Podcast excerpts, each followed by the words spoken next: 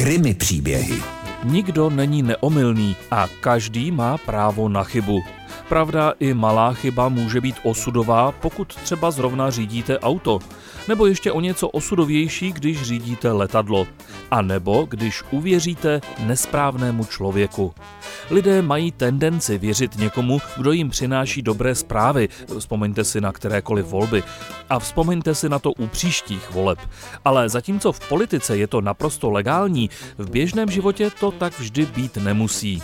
A proto se teď policie zabývá případem podvodného mailu, který jednoho muže z Liberecka připravil o neuvěřitelných 250 tisíc korun.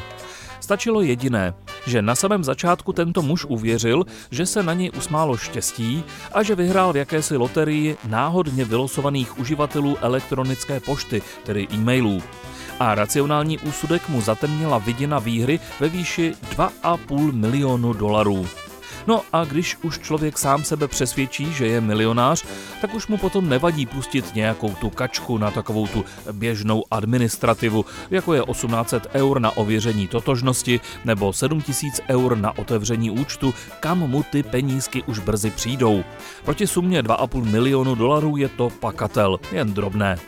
Jenže když přišla další pohledávka na další poplatek, tentokrát za jakýsi kód pro čerpání peněz ze zahraničního účtu, začal už zřejmě novopečený milionář přece jen počítat, kolik už do své zatím neexistující výhry investoval a obrátil se na policii. Bohužel v tu chvíli už chudší o vlastní čtvrt milion korun.